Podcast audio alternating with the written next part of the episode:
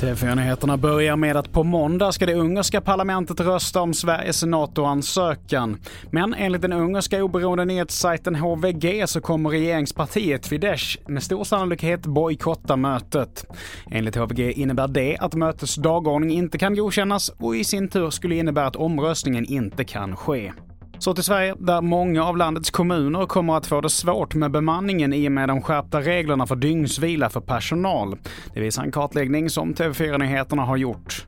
Trelleborgs kommun är en av flera kommuner som måste nyanställa nu för att klara de nya kraven.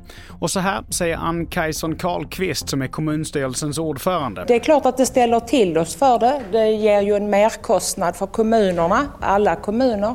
Jag tycker väl att i huvuddelen är kanske inte regeln så dum, men det tar längre tid att ställa om än den tid vi har fått på oss så här långt. Till sist, trots värmeböljan och det havererade spannmålsavtalet med Ryssland så väntas inte livsmedelspriserna öka något nämnvärt i Sverige. Enligt EUs prognos väntas det bli goda skördar i hela Europa och enligt LRF så ligger Sverige över nivån för självförsörjning.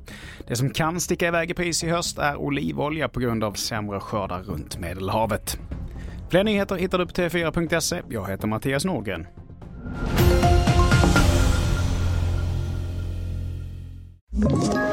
Ett poddtips från Podplay. I Fallen jag aldrig glömmer djupdyker Hasse Aro i arbetet bakom några av Sveriges mest uppseendeväckande brottsutredningar. Går vi in med hemlig telefonavlyssning och då upplever vi att vi får en total förändring av hans beteende. Vad är det som händer nu? Vem är det som läcker?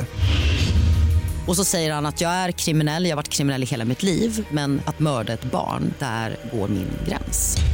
Nya säsongen av Fallen jag aldrig glömmer på Podplay.